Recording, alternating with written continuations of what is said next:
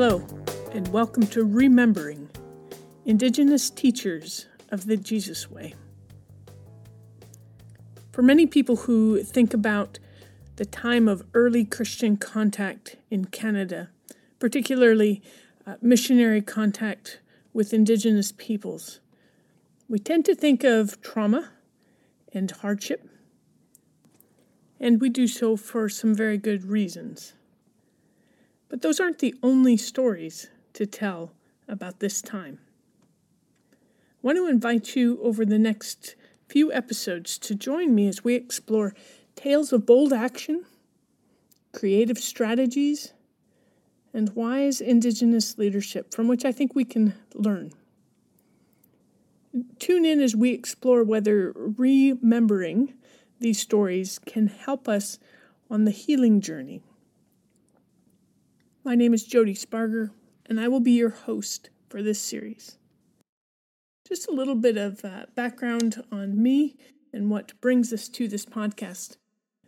I am a settler living as an uninvited guest on the unceded territory of the Musqueam, the Squamish, and the Tsleil-Waututh peoples. I am also an ordained Baptist minister in Western Canada and a PhD student with NAITS, an Indigenous learning community in the area of Indigenous theology. Also, hi, Mom. You might be the only person who's willing to listen to this. The stories I want to share with you in this podcast come out of my research on the interactions with my Baptist denomination and Indigenous peoples in Western Canada. And what I discovered in that research were stories that have been lost and hidden for about 130 years. And I think that we are lesser for the absence of these stories. In fact, I, I think that we're missing the real heroes of our faith in this land, and that there are essential elements of the story of how the gospel came here and how gospel continues to work. Now, just one disclaimer before we get started. These stories, as I have them, are a result of non Indigenous voices uh, who've set them down. And those voices are also a part of the systems and structures that failed to keep these stories in circulation. We do not have the stories of the indigenous leaders of whom I'm going to speak, or uh, voices from their communities or their family members. Those voices are vital. And in the absence of them, what I will attempt to do is to tell the story from the circumstances surrounding them. I think it's still vital for us to hear their stories. And my longing in uh, seeding the world with these preliminary stories, putting them into our imaginations, is that I hope they might inspire that work to be done in due time. All right. So now let's turn to episode one and to the question of how beer created a Pentecost moment for Baptists in the 1890s.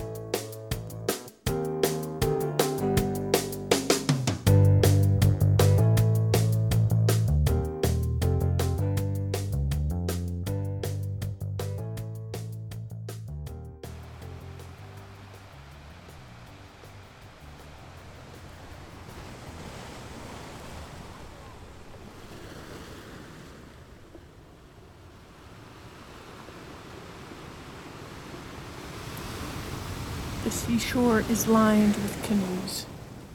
They've been pulled up on the beach, huge, ocean going canoes.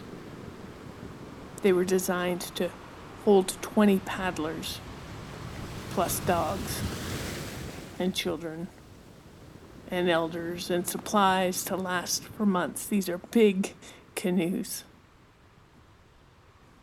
A little city has sprung up with temporary dwellings tents, and racks are set up for drying fish or laundry. Children play. They run in and out amongst the dwellings. Young men have gathered in a field across the way for some horse racing competitions. Older men are gathered around a game of bones. All the while, more people keep pouring in. Some by canoe, others have come by horseback. Women sit in circles chatting, catching up on the news as they weave baskets for the work of the days ahead. The year is 1885, and the largest global producer of hops, an essential grain in the production of beer, is the Puget Sound area of the Pacific coast. And the harvest season is short, and it requires quick and nimble pickers to harvest at peak ripeness and before the grain is spoiled by the rain. Recruitment for the very best pickers is a fierce competition, and the most highly sought after workers are Indigenous women.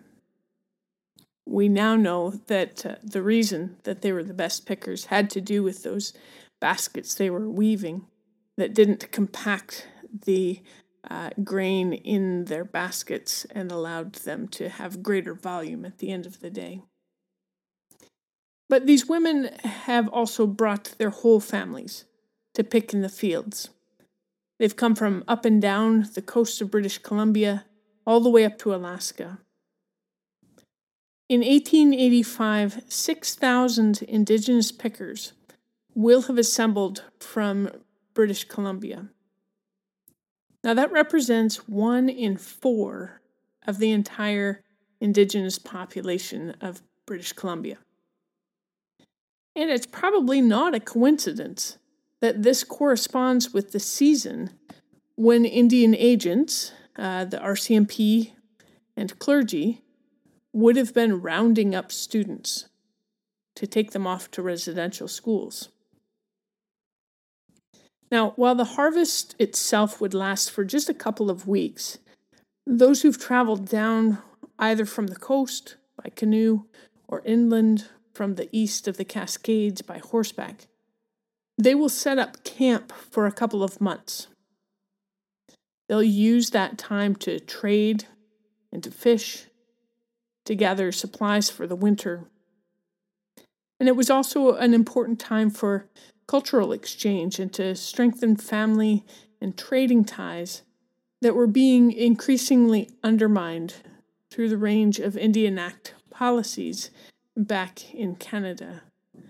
This was, in many ways, a resistance camp to what was happening in enforcement on Canadian soil.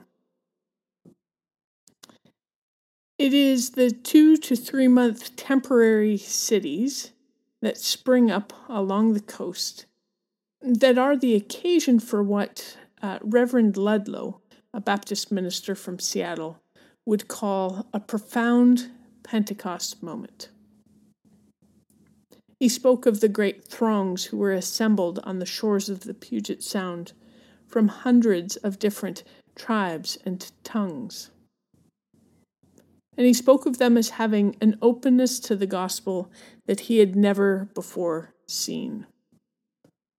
Revival style tent meetings are set up in the evenings and on Sundays, but it becomes clear to Ludlow and to other Euro Canadian and American pastors that they face a huge barrier because they don't share the language.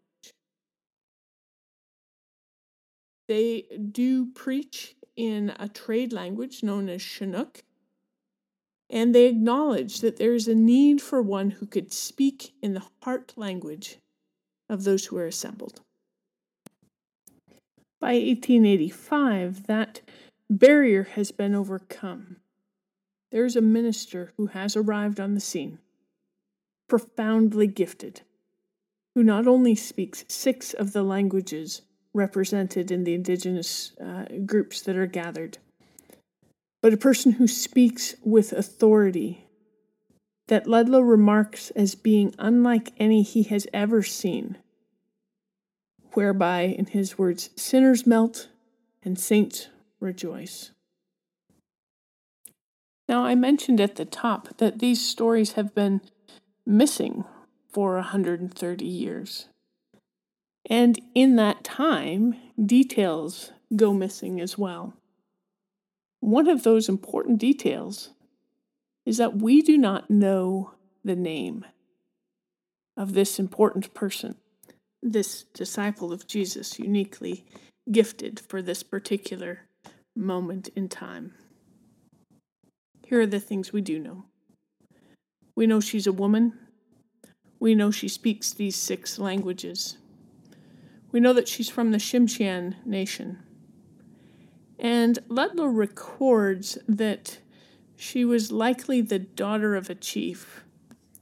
What is probably more likely is that she was herself a matriarchal leader within the community. Thanks for joining us and tune in next week to find out what made this unnamed leader's strategies and approaches so effective. We look forward to seeing you next week.